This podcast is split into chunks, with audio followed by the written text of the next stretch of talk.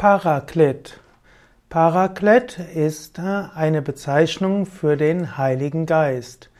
Paraklet kommt vom Griechischen und bedeutet eigentlich herbeirufen und als Paraklet wird der Heilige Geist bezeichnet. Man könnte sagen, der, der herbeigerufen werden kann.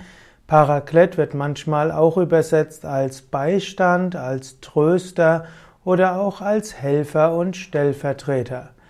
Paraklet, hm, also ein mehrfach im Johannesevangelium verwendeter Begriff, der in der christlichen Theologie gewöhnlich mit dem Heiligen Geist identifiziert wird.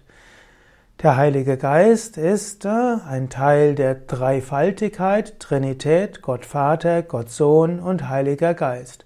Manchmal wird der Heilige Geist mit dem Prinzip des Weiblichen gleichgesetzt, ebenso wie es ja in Ägypten immer der Vater, Mutter und Kind gab, so liegt es nahe, dass man in der christlichen Dreifaltigkeit etwas Ähnliches sieht, Vater, Mutter und Kind.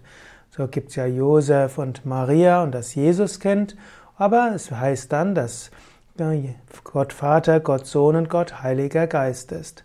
Manchmal gilt der Heilige Geist aber einfach als innere Stimme oder auch als Inspiration Gottes, Ausdruck der Gnade Gottes.